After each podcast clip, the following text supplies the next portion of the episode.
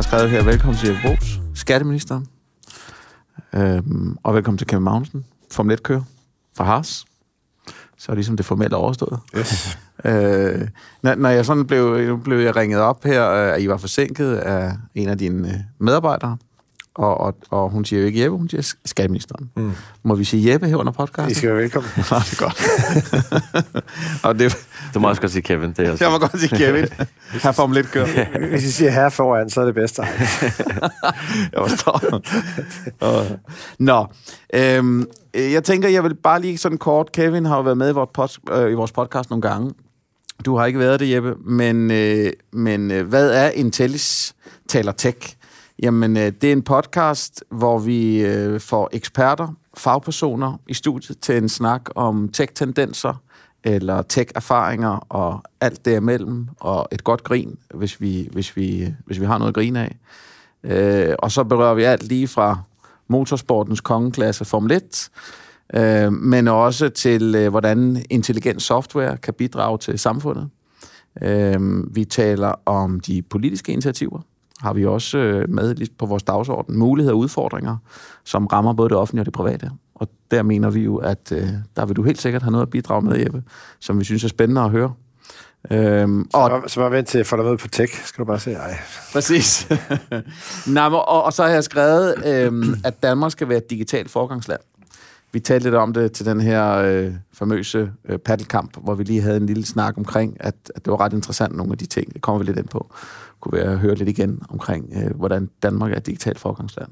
Og inden vi startede, der havde I jo en, øh, en livlig snak omkring øh, brændstof og elbiler og så videre. Og, og det er du selvfølgelig, Kevin, meget øh, optaget af også, fordi at, at øh, vi talte jo om det ved seneste podcast, at øh, Formel 1 er jo simpelthen øh, ja, dem, der går foran med, med mange af de her ting, hvis vi snakker biler, i forhold til, øh, i forhold til hybrid og hele den teknologi.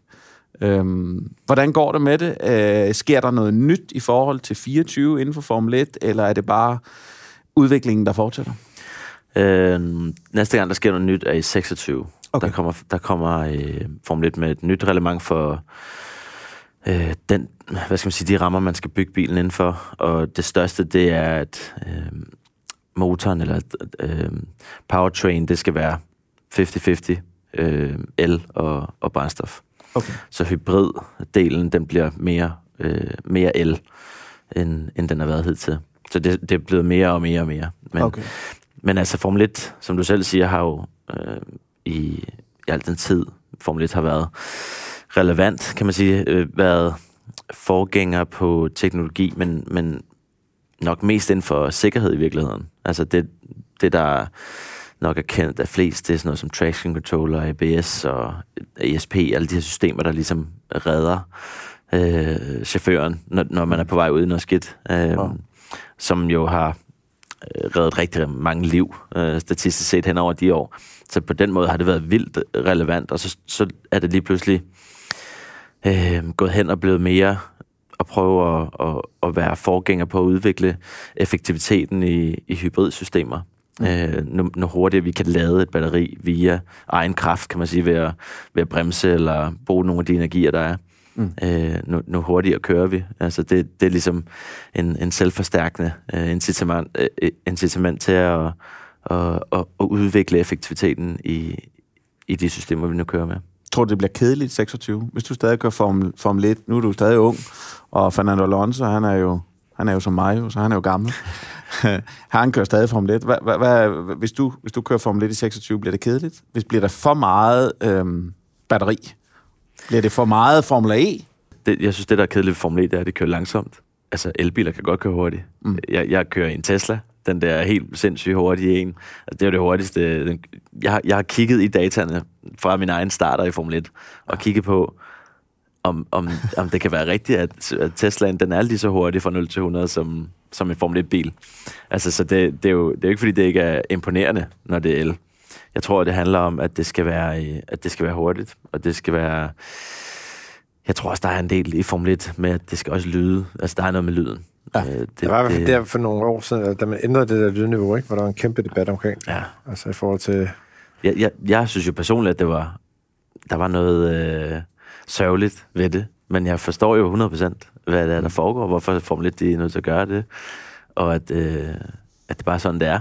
Men det er stadig, det er stadig sørgeligt et eller andet sted, fordi det lyder mega godt med de her øh, V10'er og v, V8. Altså, v, altså, du ved, bare almindelig sugemotor, uden turbo, uden noget. Det, det, den lyd der, den er, den er nostalgisk. Det er faktisk næsten, næsten så jeg synes, at Formel 2-bilerne lyder bedre.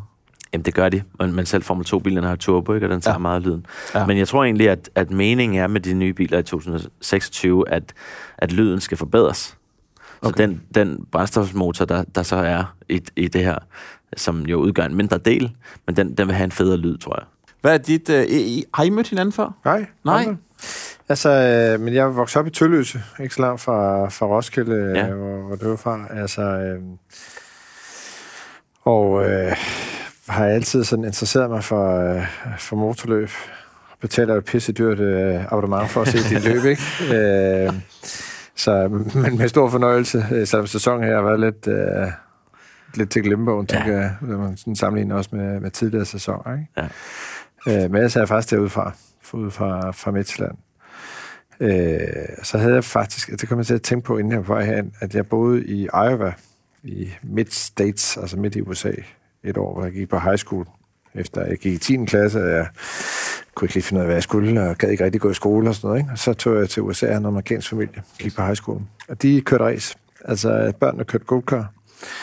Og hver fredag så vi på Hawkeye Downs, det er sådan en lokale racetrack, og se uh, stockcar mm. uh, løb, uh, som var den store dom for de der børn, ikke? Uh, og sad og fulgte med i Indy 500, der var det, der sidder, ikke? Så Ja. uh, det er sgu ret fedt. Altså det der med at komme ud på sådan et stadion der hver fredag og sidde og spise hotdogs, og Ja. ja. der ikke bare at se, se race, ikke? Mm. Det er fedt. Altså, ja. Og så også faktisk hele det der go-kart-miljø, som du også selv er vokset op i, ikke? som egentlig var, synes jeg, ret fascinerende. Kom ud, der havde de sådan en pavillon, og så stod alle fædrene og, og skruede på de der go-karts, ikke? og så blev der kørt race. Og de havde jo, øh, det er sådan typisk USA, det er faktisk ikke, det er sådan herhjemme, men de havde nogle pokaler, altså de var jo sindssygt store, de der, så de der små drenge stod og skulle løfte de der trofæer, de næsten ikke Ja, ja, ja. ja. kunne... Øh, Det kan de altså i USA. ja, det var, det var sgu ret sjovt. Ja, der er lidt småtterier, det man mange gange får til de der Formel 1-løb. I- Ja, altså det, øh, altså det ved jeg ikke, det er nok også blevet bedre, men, øh, men det, altså der er et eller andet specielt i, i USA. Motorsport i USA er jo sådan meget, øh, altså det, det er måske lidt øh, tavligt at sige på en måde, men det, det er ligesom at, at komme 30-40 år tilbage i tiden, ja. altså i forhold til motorsport i, i Europa. Ja. Øh, der er det altså, der, der ved de ikke, der er ikke noget, der hedder hybrid og el endnu. Det, det, det er sådan, bare så at køre. Hvis, man er lidt, lidt nostalgisk, så skal man bare lige tage en tur til USA og lige, lige tage ud på en racerbane og se lidt racerløb der. Ja. Der, øh, der er det sgu, øh, som det altid har været. Jamen, der er Der, der, der, der er også noget kultur i det der med, Ja. du, du har, altså Cedar Rapids, der, jeg tror, der boede 300.000, og, selvfølgelig havde det en racetrack. Og selvfølgelig var der løb hver weekend, og altså, du ved, mm. der er altså et element i det der, som er ret fedt. Har du set nogle af de amerikanske løb, som øh, Kevin... Øh, det, der, der er jo lidt med tidspunkterne og så videre. Øh, Altså, jeg har kun set dem på, øh, jeg har faktisk aldrig været at se et rigtigt, Nej. altså Formel 1 løb. Og nu tænker jeg også på Viaplay i, i år. Det har jeg. Ja. Altså, jeg må tilstå, at nu har jeg små børn, så, øh, så, så nogle gange, når det, det falder på skæve tidspunkter, faktisk giver det en chance for at se nogle løb. Altså, fordi nogle gange, hvis det er midt på sådan en søndag eftermiddag, så er det sgu lidt svært med familie. Ja. Men så må man jo så se lidt om aftenen og se nogle highlights og sådan noget. Ikke? Men jeg har set nogle af de der løb faktisk, der har ligget lidt skævt. Mm. Øh, og der er jo nogle af de amerikanske jo... Øh, øh, blandt andet, ikke? Ja. Og så så jeg selvfølgelig, det, det, det er klart det første dengang i Australien, tilbage i 14, ikke? Ja. Hvor du blev nummer tre, altså som jo var, det var jo helt vanvittigt at opleve. Mm. Ja, det var lidt en, øh, en overraskelse. Det må man sige. Ja. Men det snakkede vi også om sidst post, i sidste podcast omkring det her med det, der skete i Brasilien. Er lidt den samme følelse, der sådan fremkaldt, når du lavede en pole position der i Brasilien, øh, foran øh, Verstappen og de andre, og måtte stå der, det, jeg kan huske det med fjernsynet, og du stod der i midten, og så takkede du din øh, kone og så videre til sidst. Ikke? Altså, det må være lidt den samme følelse, det sådan fremkalder. Selvom at selvfølgelig en tredjeplads i et rent løb, men, men, men det andet her var jo stort på en anden måde. Ja, altså det var, det vil faktisk sige, det var meget anderledes, fordi i, i 2014 til det første løb der, der havde jeg jo, mine forventninger var jo øh, helt anderledes. Jeg, jeg troede, altså, jeg var jo naiv der, og troede, jeg skulle ind i Formel 1 og vinde det hele. Øh, så jeg, jeg, jeg var egentlig ikke så... Personligt nu sagde jeg, at det var overraskende, men, men rent faktisk ikke særlig overrasket, og, og sådan lidt skuffet over, at jeg ikke har vundet også samtidig. altså, du ved, hvor i dag, hvis jeg kom på podiet, så ville det være en helt anden følelse. Ja. Fordi at nu, nu har jeg kæmpet så lang tid, uden at, uden at få et podium. Mm. Og ligesom haft 10 år i sporten. Øh, har det virkelig, du ved, øh, landet hos mig, hvor svært det er mm. at komme på podiet. Det fattede jeg ikke noget af dengang. Der virkede det bare nemt. Jeg kom ind og med første løb kørte på podiet. Det, det var, nå, så var det det, ikke? Altså, den, den realiteten der, den, den lander først øh, lidt senere. Mm. Så øh, den her pole position, det var, det var virkelig noget, som altså, var totalt ude, ude for forventning. Ja.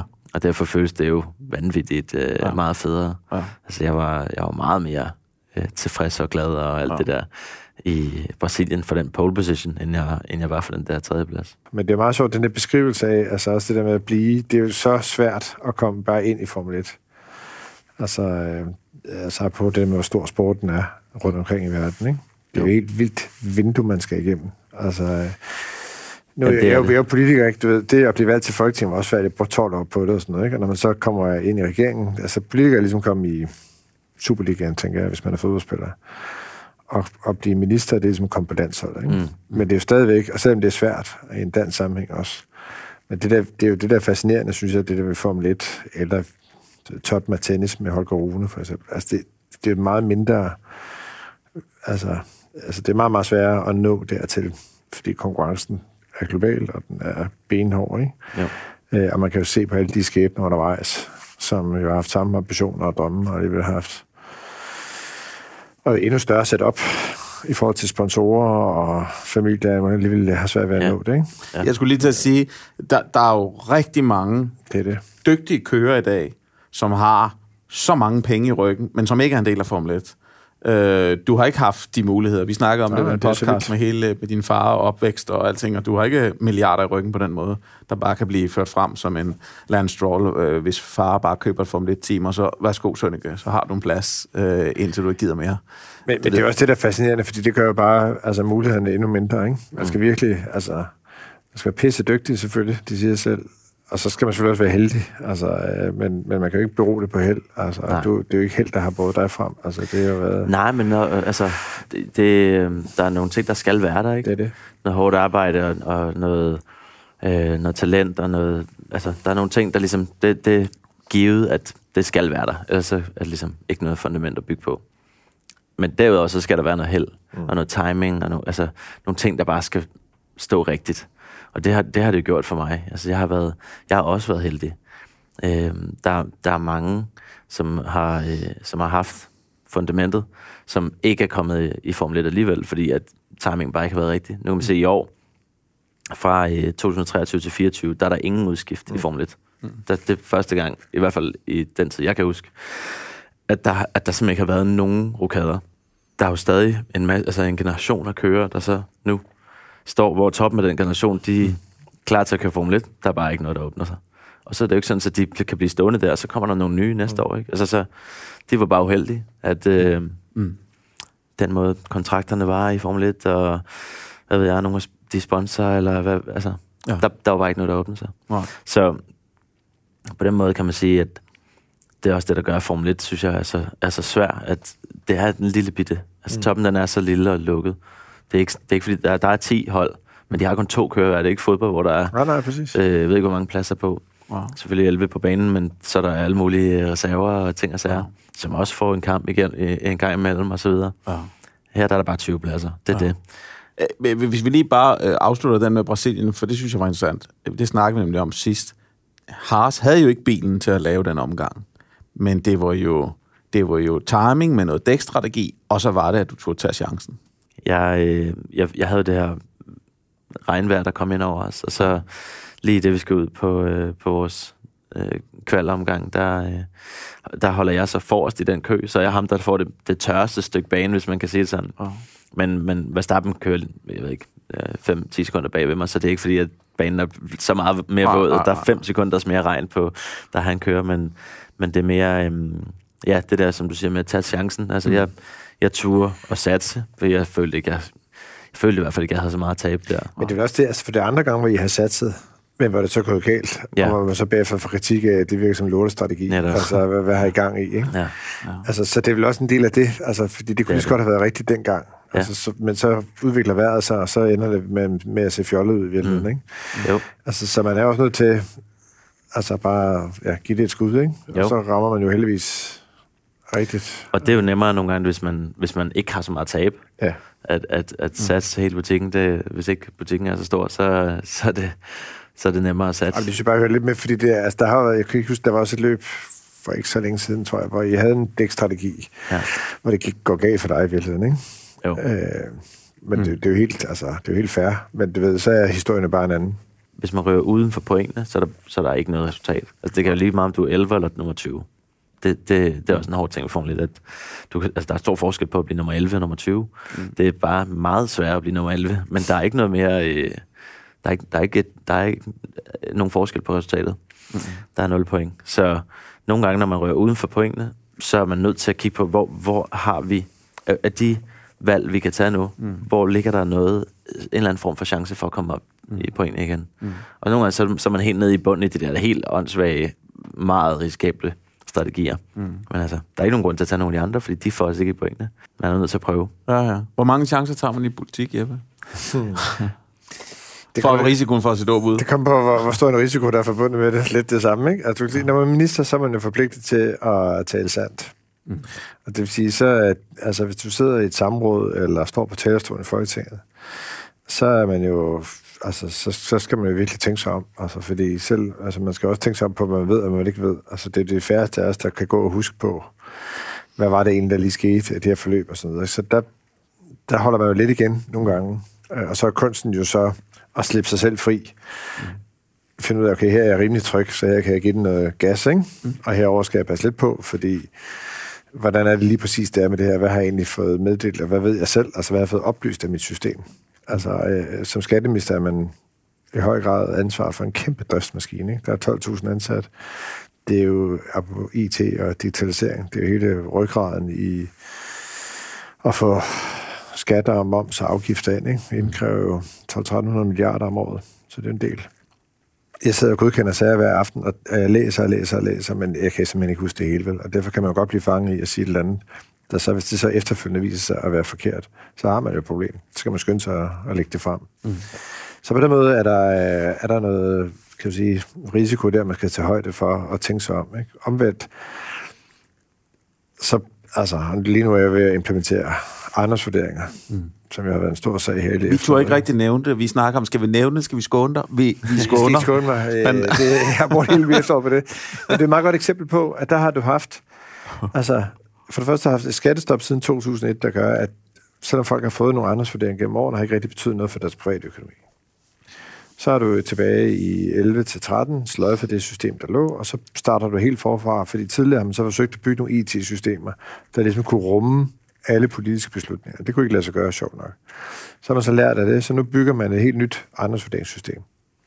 Men det betyder altså, hvis man så har en bolig i, bare for eksempel skyld Roskilde, hvor der er en eller anden servitut, der siger, du må sådan set gerne bygge, du må gerne udstykke din grund, men, eller du må gerne gøre et eller andet. Men så er der en gammel servitut, der ligger på din ejendom, der siger, det må du alligevel ikke, fordi der er en lokal hensyn. Alt det der er jo ikke inde i det nye IT-system. Mm. Så det at lave så stor en øvelse, som påvirker 1,8 millioner boliger i Danmark, eller boliger, en kæmpe stor ting. Og, og det er meget det, jeg sidder og laver. Og så skal man jo så huske også at slippe sig fri nogle steder, hvor man så faktisk godt vil forandre verden. Men så sidder jeg lige nu og forhandler omkring øh, altså passagerafgift, som vi snakker om. Øh, jeg sidder og bruger meget tid på klima, øh, laver CO2-afgifter på industri og tung transport, og vi skal kigge ind i det landbrug. Og sidste uge var jeg i koppen der i Dubai, øh, fordi der er enormt meget opmærksom på, hvordan fører vi klimapolitik i Danmark rundt omkring i verden, hvordan bruger vi skat. Altså, fordi det, vi kender det jo godt, når vi siger, at du skal betale 4 kroner for en plastikpose, når du handler ind i netto, så er de fleste af os, vi, mig selv inklusiv, sådan, tænker lige en ekstra gang over, det virker lidt fjollet smide den der plastikpose ud. Altså, det er ikke fordi, vi kan godt betale 4 kroner for en plastikpose. Mm. Men det minder os om, det er måske også meget smart lige genbruge den en gang. Ikke? Mm. Altså, og alt det der, der er sådan en lille bitte afgift jo med til at ændre vores adfærd. Øh, og sådan er det også på den store skala. De afgifter, vi så lægger på virksomheder i forhold til forurening, er med til at ændre deres adfærd, med til at tiltrække private investeringer, gør, at det kan betale sig, så den virksomhed, der investerer mere i den grønne omstilling, får en konkurrencefordel i forhold til den virksomhed, der ikke investerer. Fordi ideelt set, så betaler man så til sidst en lavere eller ingen afgift for at forurene. Ikke? Så alt det der, det handler om skattepolitik. Mm. Øh, og der, der skal man jo være villig til at trykke speederne på, hvis man skal bruge det, hvis vi bliver i, i billedet talt. Øh, og så selvfølgelig inden for et sted, hvor, hvor folk kan være med. Jeg tænkte på det... Det var et langt svar. Jamen, jamen, det det var at rundt om det. Jeg, jeg tænkte på det med ejendomsvurderinger. Jeg har ikke så meget forstand på det. Øh, Har du, har du blevet ramt af, af ejendomsvurderings... Øh, forske, forkerte ejendomsvurderinger? Ikke hvad du ved af? Øh, Forkerte, ikke, det tror jeg ikke, ikke nogen forkerte ejendomsvurderinger, men øh, Vi er jo enige om, at det her system, det var også noget, der var under udvikling før din tid. Det må man sige. Præcis. Hvad gør man, når man kommer ind som minister øh, på noget, der allerede er startet? Noget, der måske allerede er halvt kuldsejlet. Hvad ved jeg? Nu, nu, nu spænder jeg bare videre på at sige, lad os Det sige... tror jeg er meget rigtigt. ja. For nogle år Hvad gør man så? Altså, du kan sige, her, der stopper man med at lave ejendomsvurderinger tilbage i 13. 11 til 13. Mm. Og så træffer man en politisk beslutning i 16, om at nu skal man lave et nyt ejendomsvurderingssystem. Og så starter man med at udvikle det, og i starten tænker man, at det koster få penge, øh, og tager relativt kort tid, og nu det koster mange penge, og har taget lang tid. Mm. Øh, fordi det er svært. Det er svært at lave et system, som kan regne ud, hvad er værdien i en bolig. Om du så bor i Lyks- Lykstør, eller København, eller Roskilde, eller hvor du er, og hvordan det ser ud. Og der er alle mulige forhold. Så det har man så lavet et nyt IT-system. Og jeg er ikke IT-ekspert. Men det er jo rigtigt, at det har man så brugt lang tid på. Og mine forgængere som skatteminister har ligesom skubbet det også nogle gange. Øh, og det kan man sige, den nemme løsning vil så være at sige, nu skubber vi det endnu en gang. Det vil også være dyrt. Øh, det vil også være forkert. Mm. Så nu gør jeg det jo så. Jeg er så ham, der så trykker på knappen og siger, nu, nu er vi nødt til at køre det her igennem, og der går nogle år, hvor det skal rettes til. Og sådan alle de IT-eksperter, jeg snakker med, der rådgiver mig, både internt i ministeriet, men vi har sådan en ekstern IT-tilsyn, mm. der helt uafhængigt giver deres rapport direkte til Folketinget, men som også rådgiver mig. De siger, men ligegyldigt, hvornår man så trykker på den knap, når du så laver så stort et IT-system, så vil der være fejl, og det skal rettes til. Mm. Så det kommer ikke udenom. Udfordringen er selvfølgelig, at når det er alle danske boliger på en gang, så er det lidt en svær øvelse. Ikke? Og det er der, hvor det bliver svært i politik, fordi hvis du er privat virksomhed, og du har nogle kunder, og du kan køre et eller andet forløb, øh, det er en helt anden skala. Det er også derfor, det, det er fedt at få lov til at, at tage ansvaret og prøve at få det til at fungere. Men, men, øh, men det er udfordringen. Er du så heldig eller uheldig, at det er dig, der skal trykke på knappen i din ministerperiode? Jeg tror, der er mange, der synes, jeg er uheldig. og som kommer hen og klapper mig på skulderen og siger, det går nok hårdt for dig, hva'? Øh, Ja. Sådan oplever jeg det ikke. Jeg synes faktisk, det er, jeg synes, det er et mega privileg- privilegium. Mm. Øh, og for mig, altså skattepolitik er for de fleste øh, røvsygt, mm. for nu bare at sige, som det er på godt dansk. Jeg synes jo, det er mega fascinerende, fordi det handler, nu taler vi lidt omkring klima, altså det er klimapolitik, det er sundhedspolitik, det er fordeling. Øh, nu ser vi også og finder personskattereform, altså det er også et spørgsmål om, hvordan sikrer vi indtægter mm. til, at vi kan have gratis uddannelse og gratis sundhed, og vi kan have veje, vi kan køre på, og det kan være nogenlunde balanceret mellem rig og fattig, mm. øh, så det er retfærdigt. Øh, så, så jeg synes, det er et kæmpe privilegium, men det er klart, det er også en stor driftsomgave, og når, altså jeg, jeg er jo ikke blevet skatteminister, fordi jeg tænker, at det fedeste i verden, det er at sidde og drifte et IT-system. Mm. Øh, så, så det er jo en del af det at tage ansvaret, så må man ligesom få det til at fungere også. Mm. Du, du bor jo ikke i Monaco. Du bor ikke i Dubai, hvor det måske kan være mere fordelagtigt, som nogle af dine kollegaer i branchen gør. Fordi, øh, tænker jeg, at det er fordelagtigt rent skattemæssigt. Hvorfor gør du ikke det? der er jo ikke nogen, der tvinger, tvinger mig til at bo i Danmark. Altså det er, som, specielt som racerkører, vil du i virkeligheden kunne vælge frit. Mm. Mm. Fordi det er ikke sådan, ligesom en, hvis jeg var fodboldspiller, så skulle jeg træne hver dag i en, en eller anden klub i den by, jeg nu spiller i. Ja. Øhm, så, så jeg har frit valg, men øh, altså, jeg har, et, jeg har et stort tilhørsforhold til Danmark, og jeg har boet i, i England i mange år, øh, i al den tid, hvor jeg var hos McLaren, øh, og, og har aldrig kunne lide det ordentligt. Altså, så for mig, der er det sådan en... Jeg er godt klar over, at, at man kunne bo et eller andet sted, og så, øh, og så virkelig øh, spare mange penge i skat. Men, men når alt kommer til alt, så, så handler det om, at Danmark er mit hjem, og det her, hvor jeg har min familie, mine venner, hele mit netværk og mit liv. Øh, så, så den regning er, er i og for sig værd at betale. Og jeg tror, altså uden at det skal blive for, for sukkersødt overhovedet. Øh, et eller andet sted også, at når man har været ude i den store verden og se, hvordan andre steder fungerer, at man så får en anden respekt for, at øh, det har en funktion, alt det her, vi betaler. altså, der er, det, det, det er sgu meget godt land, vi bor i. Øh, så, altså, man kan sidde og brokse og være mavesur og sådan noget der tit, men øh, når alt kommer til alt, så er det nok... Altså, mm. man, man skal ikke tage så langt ud af, af Danmark for at finde ud af, at det faktisk er et godt sted at bo. Altså, og specielt når man får børn, at øh, så, så rammer den virkelig hårdt, hvad det er for et land, de egentlig kommer til at vokse op i. Og der er jeg bare sindssygt glad for, at det, at det er Danmark. Det bliver du vel glad for at høre det her, tænker jeg. Ja, selvfølgelig. Altså, du kan sige, det er jo... Nu taler jeg før om det år, jeg boede i USA, ikke? Altså, jeg gik på high school med en fyr. Altså, der boede, der havde de jo trailerparks, mm. hvor der boede dels nogle... Øh, der var sorte, og der boede også nogen, der var hvide. Øh, og det, det her tilfælde var bare, at de var ludfattige. Mm. Og så gik de på den der high school, og vejen ud af det der var, hvis man så var god til sport, for eksempel. Og der, der spillede jeg amerikansk fodbold. Mm. Øh, jeg var selvfølgelig kigger og spillede også lidt på anden hold og sådan noget. Meget sjovt. Men, men der var en, et ordentligt brød af en fyr, ikke? En rigtig sort øh, amerikaner der, men pissegod. Mm. Så blev han taget ud på parkeringspladsen ved at stå og ryge en smøg. Og så sparkede de ham af fodboldholdet, og så går der på uger, ud af high school, og så er han bare tilbage i mudderet ikke? og sumpen. Og hvis han bliver syg, så skal han betale. Og du ved, der er bare, altså, linjen i forhold til sådan en social derute er bare enorm. Nu er mm. USA også et, et vildt eksempel, men altså, det er også det, der gør Danmark fantastisk. Altså uanset om man, nu er jeg socialprogram, men uanset hvor man er på det politiske skala, er folk jo enige i, at vi skal have gratis sundhed og gratis uddannelse, og at det er vigtigt. Altså fordi de to parametre med noget andet er med til at gøre, at man kan føle sig tryg og sikker, og at der ikke er for stor altså ulighed. Ikke? Men jeg synes, der er mange af de der eksempler, som, som jeg også er fascinerende. Og så er jeg, så er jeg fascineret af, det er jo klart, nu beskæftiger os meget med skattepolitik og erhvervspolitik. Altså, vi er et af de lande i verden, der er bedst at drive virksomhed i. Og det prøver jeg altid at diskutere, når vi så også diskuterer beskatning. Det er jo ikke bare, det handler bare ikke om skatten alene. Altså, det, der gør Danmark utroligt konkurrencedygtigt og stærkt, det er, at uanset øh, hvem man er, eller hvor, øh, hvor man er placeret, så kan de fleste tale sammen. Mm. Øh, og de fleste kan løse de problemer, de bliver stillet over for, øh, og løser dem faktisk. Øh, og det der med, at man har tillid til hinanden, og at man kan snakke sammen, og at der er meget lave hierarkier, øh, er bare en del af vores kultur. Det er det, der gør det fedt at sætte ungerne i skole sammen, øh, at man trygt kan, kan rundt. Altså, øh, det er også, når jeg er minister og rejser ud i verden, så er folk sådan et, altså, rystet over på den måde, at altså, jeg kan jo, der er jo ikke nogen livvagter, der er jo ikke nogen der er jo ikke noget sikkerhed, der er jo ikke, altså alt det der, du oplever det, men, men du ved, det, der er jo mange af de der ting, som vi nogle gange tager lidt for givet, men når man så kommer ud og oplever, hvordan det er, så er det bare et helt andet ja, det er det. liv, altså, men så også vælge at leve, ikke, på en eller anden måde, ja. som bliver meget indhegnet. Ja. Og, det er jo ikke, det, er jo ikke, det du siger, det er jo ikke nødvendigvis specielt fedt, mm. altså skulle forestille sig, at man skulle gøre det. Nej, men altså, det, altså.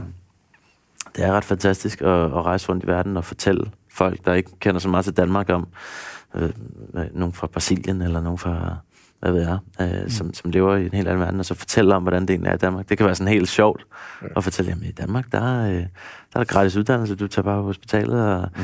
du kan lade din øh, baby stå i barnevognen ude foran caféen. Og det, altså, der er sådan nogle helt solstråle paradishistorier, nærmest man kan fortælle om Danmark nogle gange. Ikke? Og det, det gør jo, at, at som udgangspunkt, at, øh, at det er svært at være helt utilfreds med, med, med, med den måde, det fungerer på. Det, har I egentlig en diskussion af det blandt sportsfolk? Altså, fordi nu er der jo sådan lidt en diskussion af det, så, så er der en del, der får Team Danmark støtte, eller sådan, du ved, får en masse hjælp, og når de så begynder at få hul på karrieren, ja, så er det Monaco eller andre steder, ikke? Mm.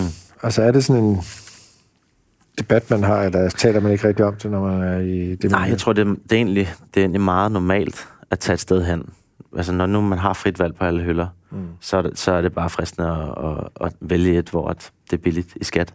Det er der rigtig mange, det er der mange, der gør. Mm. Og jeg tror, et, en af de rigtig store grunde til det er, at Ritskør har så kort tid ja. at, at tjene deres penge i. Så de har sat sig, mm. de har sat sig en, nogle vigtige år i deres liv, hvor de ikke har taget skolen så seriøst, fordi de har skulle være ude og træne i deres go og, og tænke sig, så de har givet afkald på den sikkerhed, andre har i deres uddannelse, og, øh, og så har man så, hvis man lykkes med det, i en 10 år, hvor du kan tjene gode penge, til 15 måske, hvis du er rigtig dygtig, øh, og det skal så gerne et eller andet sted være, være nok til, at du kan øh, leve resten af dit liv i og for sig, fordi at man ikke man kan ikke nødvendigvis noget andet. Så, så kan man så der er mange, der ligesom finder en vej alligevel, men du har ikke nogen sikkerhed i hvert fald. Så, så den, den der usikkerhed for, at folk ved godt, at når jeg er en 30-40 år gammel, så, så er det slut, så er min karriere færdig. Så der er ikke, der er, du, altså, du er nødt til et eller andet sted, selvom at man kan sige, at måske finder nogle andre måder, sådan noget, så er du nødt til at sikre dig selv. Øh, så jeg kan jo godt forstå, at, at mange gør det der. Øh, når det nu ikke, altså det er jo inden for lovens rammer. Altså, det, er jo, det gør jo ikke noget ulovligt ved at, Det er jo sådan lidt, hvis ikke man kan lide lugten i bæret, så må man, øh, så må man gå udenfor, ikke? Og mm. det, det, der, det, der bare, det er der bare mange, der gør, når alt kommer til valget. Så det, det, det, det er min eneste, hvad skal man sige, forbehold for, for den del, det er, det skal jo også være konkurrencedygtigt, landet, for at prøve at holde på dem her. Altså, jeg ved ikke, hvordan, men, men hvis nu, at man på en eller anden måde lige kunne få fat i lidt flere af alle dem, der ellers vil smutte, som jo tjener rigtig mange penge. Så altså, vil jeg gøre det lidt smule mere attraktivt for dem. Men så, lige, så, er det, så, er det, så er det måske mere uretfærdigt øh, i forhold til Det er helt til den der balance, ikke, vi også sidder og kigger på. Altså, fordi... Øh, at den er der også debatten, altså ikke bare i forhold til sportsfolk, men det er det hele taget. Altså lige nu kigger man meget på Norge, mm. øh, hvor der også er nogle virksomhedsledere og sådan noget, som rejser ud, ikke? Øh, så, så det er jo klart, det er jo en del af balancen. Det er jo også et, et sted, man altså, er nødt til at være konkurrencedygtig. Jamen det er det. Altså du siger, vi har forskerordning herhjemme, ikke? Øh, så ikke, du selv har været dækket af den også, men, men du vil sige, Nå. det er jo et forsøg også på, på en eller anden måde at sørge for, at det er attraktivt for mm. folk, øh, som kommer til, og som tiltrækker folk fra udlandet, ikke? som har en eller anden pæn indkomst, og som på den måde har et ekstra incitament til at slå sig fast. Og så kan man også se en del af dem, når de så slipper af forsordning, rejser selvfølgelig væk igen, når skatten stiger. Men der er også nogen, der har slået sig ned og fundet ud af, at det faktisk var meget fint lige at have en familie kørende og nogle børn og vælge at blive boende, ikke? Du, jeg boede, du boede også en kort, en kort tid i, i Dubai eller Abu Dhabi, ikke? Jeg havde et, næsten et år, ni måneder i, i Dubai. Ja.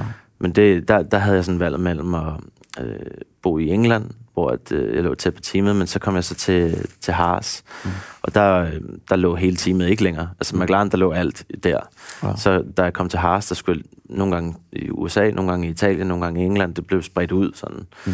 Og så, øh, så tog jeg til Dubai, og det, det, altså, der er jo nul, der er jo ingen skat overhovedet. Plus at det ligger også centralt i forhold til den kalender, vi nu har. Mm. Altså, det, det er ligesom om, du har direkte fly alle steder, du så skal hen, øh, ja. hvor ligegyldigt hvor du ellers bor, så skal du connecte og tænke sig, ja. så som helhed, så var det jo bare ja. mega attraktivt, men altså, ja. vi var der kun i ni måneder, så, så, kunne, så kunne vi ikke det mere. Altså, det, det var ja. ikke holdbart for os. Ja. Det er ikke en, en altså, det er for stor øh, en forskel, og det er bare... Kontrast jeg, jeg, med noget andet. Ja. Jeg er bare et, jeg er bare et uh, tryghedsfidus. Uh, jeg har brug for at være tæt ja. på, ja. på familie og, og være i det land, jeg nu kender og, og, og identificerer mig med. Altså, det, det var det, der var vigtigt for mig. Det var vigtigere. Øhm, Men det er også fordi, du har fået børn og sådan noget? Helt klart. Ja. Altså, den, den, øh, den har virkelig sat punktum ja. ved det. Jeg, jeg kommer ikke til at, at flytte ud af Danmark igen. Og du vil give dine, dine børn den samme opvækst, som, som du sådan set har haft, kan man sige? Jeg har jo rejst rigtig meget, ja. øh, så det er, ikke, det er nok ikke den samme opvækst, de kommer til at få. Øh, min far, han har boet i USA og England, og mm. jeg har rejst frem og tilbage for, for at besøge ham, og selv kørt go-kart siden jeg, internationalt, siden jeg var øh, 11-12 år gammel eller sådan noget. Ja, der. Ja. Så altså, øh, det, det bliver nok en, en anden opvækst, de får, men altså meget den læring og sådan, den dannelse, der er ved at, at komme ud og rejse, det er jo noget, jeg ønsker, at mine børn også mm. skal få. Så det er ikke fordi, altså, øh, jeg tror, det er det der med at have en base et sted, men at man godt kan tage ud og, mm. og opleve og, ja. og være på, på nogle rejser. Og, øh, du, har, du har været på high school i USA, og altså, det, sådan nogle ting, tror jeg, er rigtig positivt mm. at komme ud og få mm. det perspektiv. Det var ret hurtigt, du tog den nyfødte med, synes jeg, på en rejse, ikke?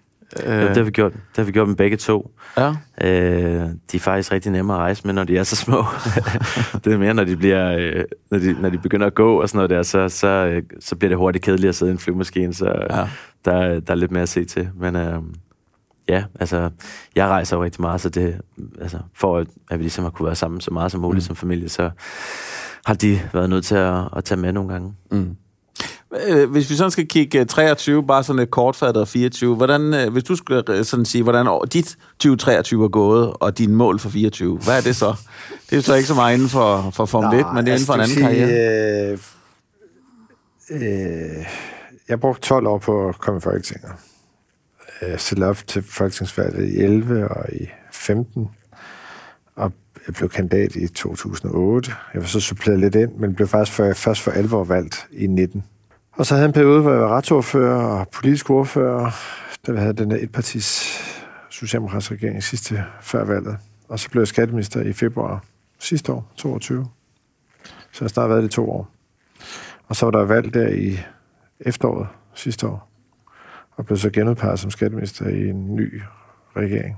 Hvilket var, faktisk var, for at være en lille smule overrasket over, fordi jeg var en af de sidste, der var kommet ind og tænkte, måske det et borgerligt parti, Venstre, der, eller nogle andre, der sådan havde udset sig den der skatteministerpost. Men, øh, men det, det, ved jeg ikke. Det, det endte i hvert fald med, at jeg fik lov til at fortsætte, hvad jeg var rigtig glad for. Og så har jeg året i år, der har jeg så haft et mål om, dels øh, at bruge min tid på at øh, sørge for, at vi kan have et skattevæsen, vi kan have tillid til. Altså, hvis, hvis øh, jeg betaler min skat, så gør jeg forventning om, at I betaler jeres, og omvendt. Øh, og selvfølgelig er der nogen, der snyder, men langt, langt de fleste gør egentlig, hvad vi skal. Og så prøver jeg faktisk at kigge lidt ud i fremtiden og sige, okay, når tingene udvikler sig, altså nu snakker vi jo biler, som jeg er også meget optaget af, og registreringsafgift og alt det der, det er jo mit ansvar. Øh, og det er klart, der er jo noget i forhold til elektrificering. Hvad sker der? Øh, cirka hver anden bil, der bliver solgt nu, er en elbil. Og det er altså, det er altså sket, der er sket en voldsom stigning hen over to år nærmest. Øh, og det vil sige, at vi har haft en ambition om, at vi skal have en million elbiler i 30. Det når vi nu. Vi kommer også over, højere op end det. Og, og producenterne er ved at omstille deres produktion, og der er ved at være forbud mod at sælge altså benzin- og dieselbiler og sådan noget. Også på europæisk plan. Så, så tingene rykker sig rigtig stærkt. Det gør sig omkring, når vi bygger vindmøller ude i Nordsøen, så har vi lavet sådan, at staten ejer 20 procent af de der havvindmølleparker.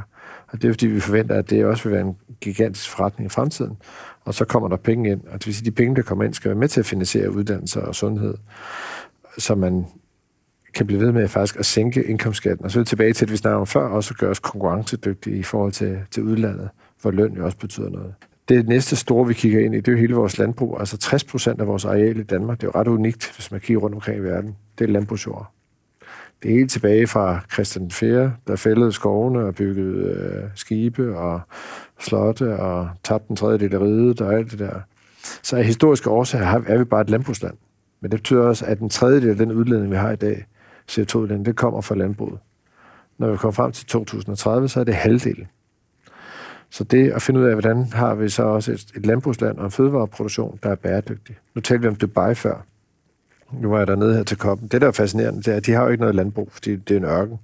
Så importerer jo alt mælk og kød og sådan noget. Ikke? Mm. Men der, hvor de faktisk er frontrunner, det er, at de har besluttet sig for, at de skal være selvforsynende med kød og mælk.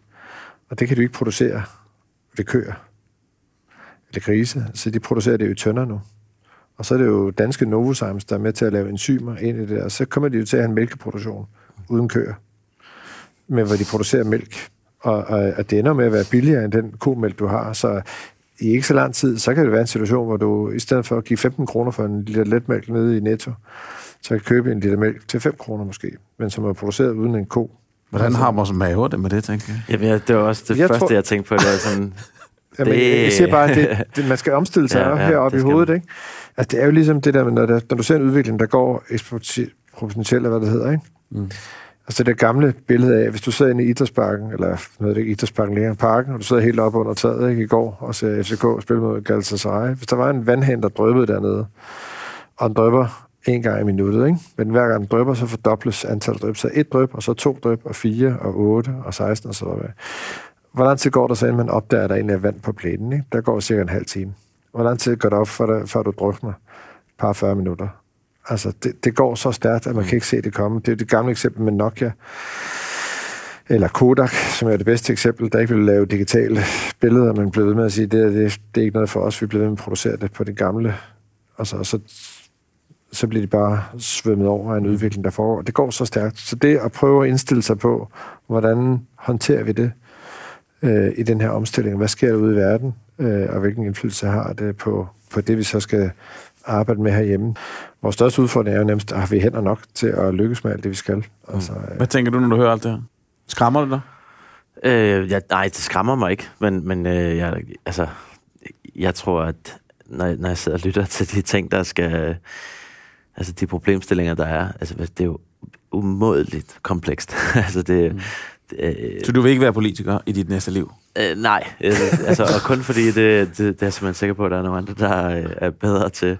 Ja, altså, jeg ved med de ting, vi arbejder med, øh, hvor at man prøver at, at, øh, at tage den rigtige beslutning i forhold til en eller anden udvikling, altså, hvor du ved, der ligesom er, der kommer til, altså, det, hvad du gør her, så skal der, det, mm. det, det er ikke statisk, det skal udvikle sig, og, og hvis ikke, at du, øh, hvis ikke du tager de rigtige valg og, og, og udvikler den rigtige retning og i det rigtige tempo, så bliver du bare overhalet af, mm. af, af de andre. Altså, når, når Red Bull bygger en bil, som de gjorde til den her sæson, som jo, altså, det er ikke fordi, jeg, jeg underkender ikke øh, de kører, de har, mm. men, men det er jo, det virker jo ret voldsomt. Ja. Fordi han, altså hele fortællingen var jo lidt, at, at du vil have en mere færre konkurrence og sådan noget. Mm. Og så ender de alligevel med bare at have en bil, og det er performer, som...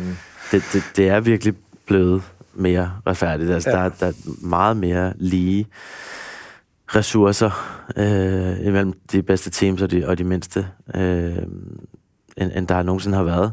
Og på trods af det, så har, har Red Bull formået at, at lave den mest dominerende sæson nogensinde. Også mere dominerende end dengang, hvor at de, ja. de, de havde dobbelt så meget budget som, som øh, mm. du ved, de er næsten alle, alle de andre. Ikke? Ja, så reflekterer du over 2023, og, og sådan lidt, hvordan du ser dit 2024 Formel 1-mæssigt.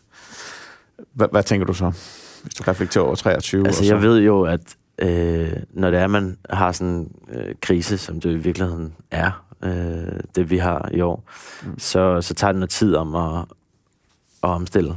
Så der, der, er ligesom, der er nogle ting, der skal ændre sig i, i vores struktur og vores organisation og øh, den måde, vi arbejder på. Og det, de, de skal først implementeres, og så vil resultatet vise sig mm. noget tid efter det.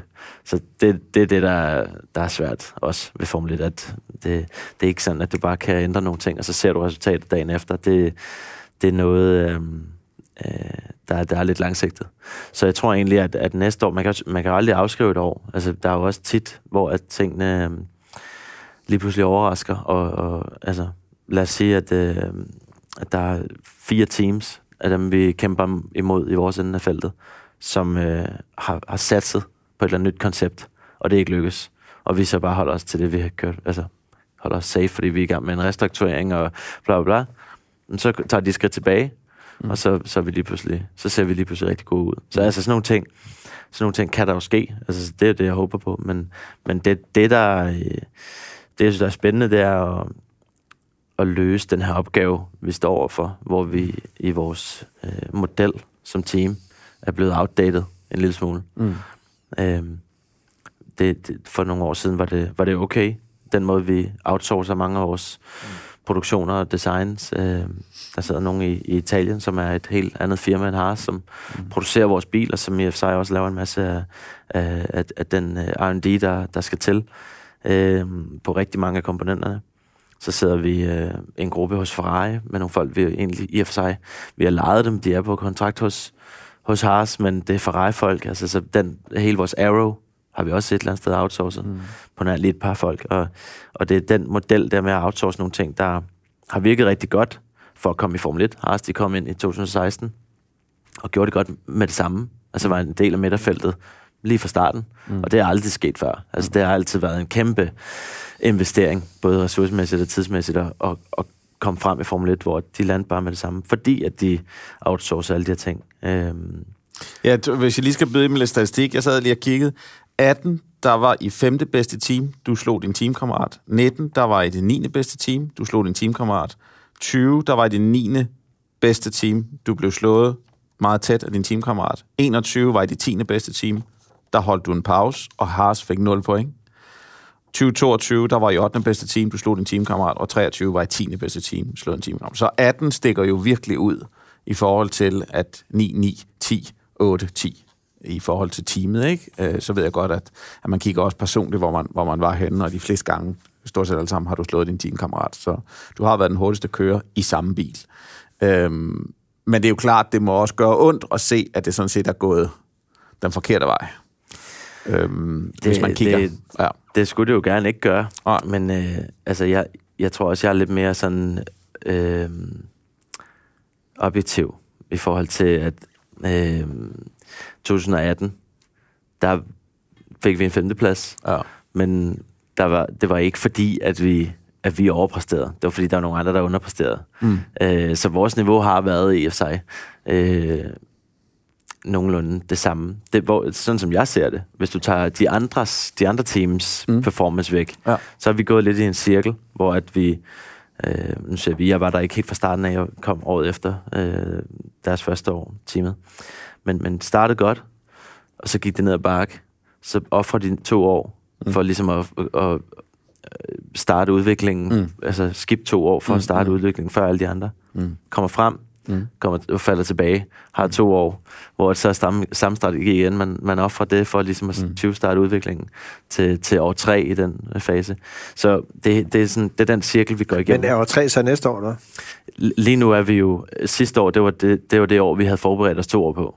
Ja, okay. og, jo, og, og i 2023 var vi på vej ned ad bakke. Og så, hvis ikke vi ser os om, og vi bare gør det samme igen, så kommer der to dårlige år, hvor at vi så bare ja. 20 starter udviklingen, og så går den samme cirkel igennem igen. Så det, det, der gerne skal ske, det er jo, at vi kan have, altså vi ikke behøver at lave det her med at, at ligesom ofre nogle år, mm. men at vi støt kan komme tilbage og ind i kampen, og så se på, hvad er det, der skal til for, at, at vi kan konkurrere mm. med de her andre teams, som Williams og Alfa Romeo og Alfa Tauri, som mm. jo virkelig med dem, vi, vi gerne vil have fat i. Mm. Øhm, og det, det tror jeg ikke, der er så langt til. Altså, jeg tror ikke, at det, at det er noget, der er uoverkommeligt for os. Jeg, jeg tror på, at, at rent faktisk, at øh, den her model, vi har, den er øh, hvad hedder det, inferior. Altså, den er for dårlig. Den er ikke mm. god nok. Og på trods af det, har vi kunne blande os en lille smule. Så jeg tror på, at der er noget talent i vores team, blandt de her designer og ingeniører, vi har, vi har haft fra starten af som faktisk er rigtig godt, som hvis, hvis de fik de rigtige forhold, og at, at alle de her afdelinger i teamet, de blev samlet på et sted, og ikke på tværs af alle mulige tidszoner og ting og sager, hvor at de kan gå hen til, til skrivebordet hos øh, i den anden afdeling og, og sige, jeg har, jeg har tænkt over det her, hvad synes du? Og, altså, mm. de, den her del med at samle det hele og, og virkelig få øh, kommunikationen til at blomstre blandt mm. alle de her afdelinger. Øh, få en, en lidt bedre ledelsesstruktur i forhold til mm. at få nogle tekniske folk i, i ledelsen for de her mm. øh, grupper, øh, vil, vil være nogle ting, jeg synes... Øh...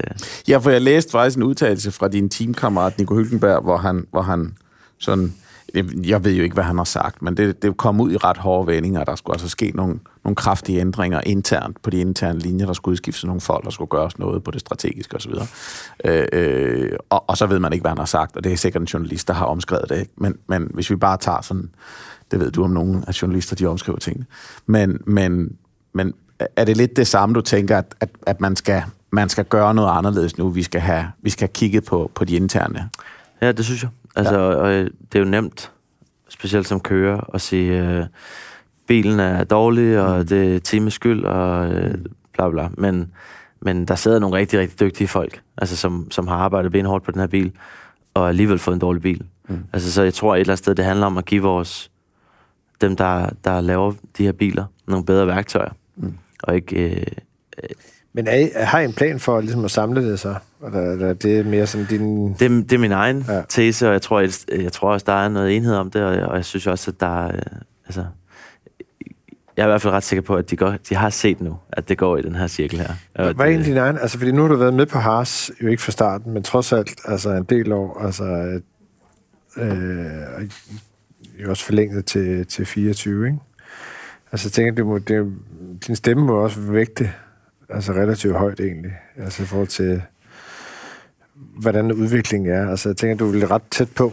Jeg ved Ja. ikke, man er det, eller sådan. Det er Jamen, jeg, jeg, jeg er meget tæt på, ja. øh, men, men det er jo en, en spøjs position i og for sig, fordi jeg, ikke, jeg har jo ikke nogen, jeg har jo, jeg har jo ikke øh, en del af ledelsen Nej. i det her team.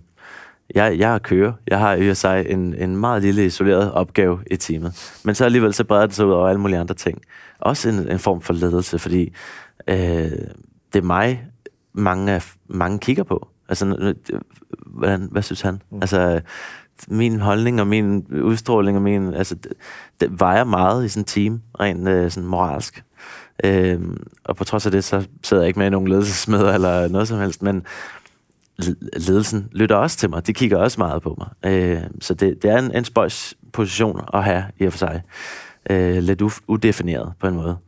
Øh, så jeg, jeg, jeg har været med i alle de her år. Jeg har set, jeg kan, jeg kan jo ligesom, øh, jeg har et andet overblik i, i, i, i og med, at jeg har været med fra starten, og, og, og kan se nogle trends, fordi jeg har, jeg, kan ligesom, jeg har mærket dem hele, hele vejen. Jeg har set, nu har jeg set nogle af de der formule, hvad hedder det, på Netflix, der har været nogle af de der serier, hvor man har fulgt Teamsen, ikke? Og der var også et år, hvor man fulgte jer. Ja. Øh, det var egentlig ret skægt, altså, fordi... Det, hvis man er lidt Flamboyant også. Ja, præcis. ja, et smule. Men, altså, øh, De har fulgt dig i år også, Ja. og de Formel 1 løb, der render jo Netflix efter dig. Ja, de, de er jo et sted alle, alle vejen. Ja. Jeg ser, var- jeg ser ikke så meget af det selv. jeg Det var meget skægt, ved, for man får alligevel lidt mere sådan, nogle af de der umiddelbare reaktioner, der er så undervejs i løbende, Ja. og altså kommentarer bagefter, og konkurrencesituation mellem teamsene, og alt det der, der foregår, ikke? Ja, Når du nu siger kommentar, jeg sad, øh, jeg spurgte dig her inden podcasten, så jeg kan ikke huske noget som helst fra Singapore-løbet, så nu, nu, jeg sad og kiggede på onboard, øh, for jeg var, jeg var selv heldig at være med i Singapore, og stod der sammen med din manager Rasmus i garagen, og vi stod der og hæppede og så videre. Og, og, og det, der skete, øh, og det viser lidt sådan et fight-on, det var jo, at du lå ret godt placeret, men så lavede du en kørefejl i Singapore, og, og skulle ud på banen igen, og tabte du en hel del placeringer på det. Og så kan man tænke sig som kører, at yes, det var så det, for man er godt klar over, at øh, laver du sådan en kørefejl og ryger ud, som i øvrigt alle mulige gjorde, Alonso og alle andre også, øh, lavede den der kørefejl, stort set det samme sted alle sammen. Men, men så må man tænke, ej, løbet er kørt, det, det går ikke. Men så øh, hørte jeg ligesom i radioen, hvad der skete, og så din... Øh, din ingeniør må det være, som er i radioen, øh, øh, opmunter dig og siger, øh, der er stadig så og så mange omgange tilbage, Kevin, øh, vi, vi giver den fuld gas osv. så videre. Så kommer der noget, noget gul flag, øh, der, der bliver noget dobbelt gul flag, i, og I så vælger at pit en gang til, og få nye soft på igen. Øh, og så ligger du, sad jeg og kiggede, så ligger du på 14. pladsen efter det pitstop, og så får du at vide i radioen, at du skal passe på din dæk ind, øh, resten af løbet. Øh, så tænker jeg også, øh, du, du kan ikke huske det, så du bør ikke kommentere på, på lige præcis det. Det tvinger dig ikke til. Men man må tænke, når man får sådan en besked, tænke bare, yes, jeg ligger på 14. pladsen, der er 17, 18, 19 sekunder op til den næste. Øh, jeg skal passe på min dæk. Yes, øh, det var så det, ikke? Øh, også fordi du er sindssygt god i Singapore. Det må være lidt surt at få den besked lige på det tidspunkt. altså jeg mener om, jeg, som, som jeg husker Singapore-løbet, og det stint der på soft, der, gav, der passer jeg ikke på dækkene. Nej. Så, og jeg kan heller ikke huske, at, øh, at jeg fik det at vide, men det kan jeg sagtens have gjort.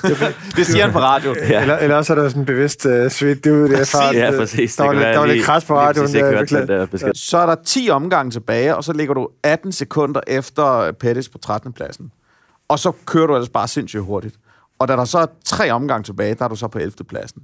Tænker du der, om det var så overstået? Eller tænker man, alt kan ske de sidste tre omgange? Så normalt... som, som jeg husker, så, så, kunne jeg, så, an- så var jeg ikke helt klar over, hvor, hvad, hvad plads jeg lige lå på og sådan noget der. Men, men jeg kunne ligesom se, at jeg, at jeg hentede dem foran, og at jeg, Ja. jeg, jeg kom forbi dem og overhalede dem, og kom op på, hvad så har været 11. pladsen, men, Ja. men har ikke, det har jeg ikke vidst lige på det tidspunkt. Nej. Det var på sidste omgang, og jeg har lige overhalet, og så nogle gange kan det være lidt forvirrende, hvor man lige, hvor man lige er. Ja. Og så er det jo, at uh, George Russell, han så kører væggen på Ja. sidste omgang, som ja. giver mig 10. pladsen. Ja. Og der siger du over radioen, der siger Kevin over radioen, shit mand, jeg troede, det var, jeg troede, det var slut efter den der fejl der. Vi kom tilbage, ikke? Og mm. så siger du også bare radioen, og teamet tilbage. Og der kan man bare høre, hvor meget energi der er i sådan et team. Mm. Du siger bare, altså det var, du var helt, eskal- øh, øh, helt op at køre, fordi teamet var op at køre den anden vej, og det var bare et point, der bare I ikke havde fået lang tid, Det ikke? betyder meget, Ja. når man ikke får så mange af dem så tit. Det er det, der er vildt. Og, og det er jo det, jeg mener, det er vel også det, der gør, når du nu fortæller før, det er det, der driver 2024. Mm. Det er, at man vil derhen igen, og man vil gøre, hvad man kan for det, ikke? Helt klart. Altså, det er de, de der opture, når det går godt i Formel 1, så er det, så er det virkelig... Mm. Øh, så er det virkelig stort. Altså, det er virkelig belønnende øh, at, at få succes i, i Formel 1, fordi det er så svært, mm. og det, det er så øh, uoverkommeligt at ja, opnå ja. succes. Ja. Hvordan lever man med at blive udstillet, hvis man enten siger eller gør noget forkert? Fordi jeg sad og kiggede bare lige kort på din Twitter, og så var der... Det skal du ikke gøre. Nej, det skal jeg ikke gøre. Så var der en... Øh, så, så var der øh, trykket et eller andet. Jeg ved ikke, hvad der var trykket i Jyllandsposten. Og så laver du et tweet, øh, hvor du skriver, hej øh, Kåre Martin, du skriver i Jyllandsposten, at det ikke var muligt at få en kommentar fra mig inden deadline. Hvorfor ikke tilføje, I henvendte, henvendte jer 1642 med forespørgsel om en kommentar inden kl. 18, øh, og ministeren ringede selv 1908. Øh, og det er bare sådan typisk. Det står der ikke nogen steder. Øh, at, jamen, øh, giv mig lige lidt mere end 20 minutter til at kommentere på noget, inden I sender det i trykken. Og så har man bare ikke en chance. Hvordan, hvordan, hvordan kan man orke at være i sådan noget, øh, tænker jeg, bare sådan, hvis du bare skal sætte et par kort ord på, fordi det er det samme med dig. Nogle gange bliver det også bare for meget politik i, i Formel 1. Jamen, altså, jeg har aldrig været en, altså, en kendt person, og heller aldrig haft en ambition om at være det. Men jeg har bare haft ambitioner om at lave politik. Mm. Uh, det er klart, at de ting kommer så til at smelte sammen på et eller andet tidspunkt, jo højere op man når. Det der er et eksempel på, at når jeg så kan læse en avis, mm. at der er en journalist, der skriver, at ikke har nogen kommentar. Jeg prøver faktisk, et, jeg prøver at svare på alle de spørgsmål, jeg bliver stillet, mm. og jeg stiller stort set altid op.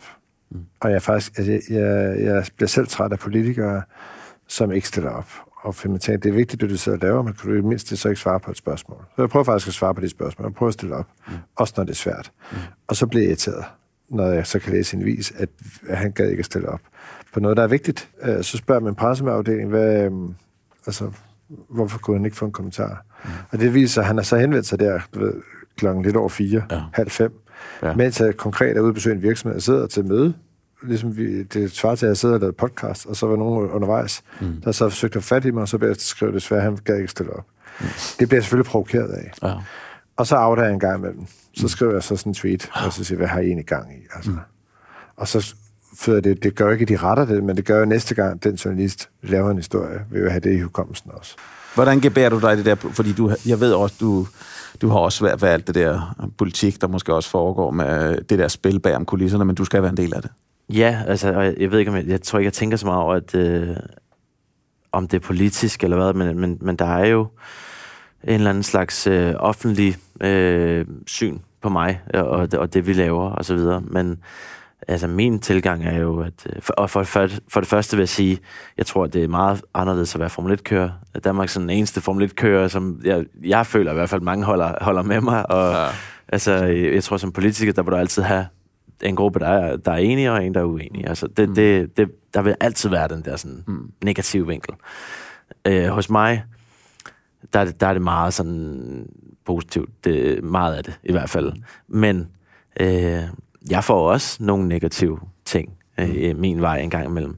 Jeg tror, den måde, jeg håndterer det på, er, at øh, når, når hvis der bliver skrevet en eller anden negativ artikel, øh, så, så ser jeg på det som om, at der, der er en journalist, der har siddet og skrevet den her artikel. Det kan godt være, at den bliver udgivet i, på en hjemmeside, der er rigtig mange, der kigger på.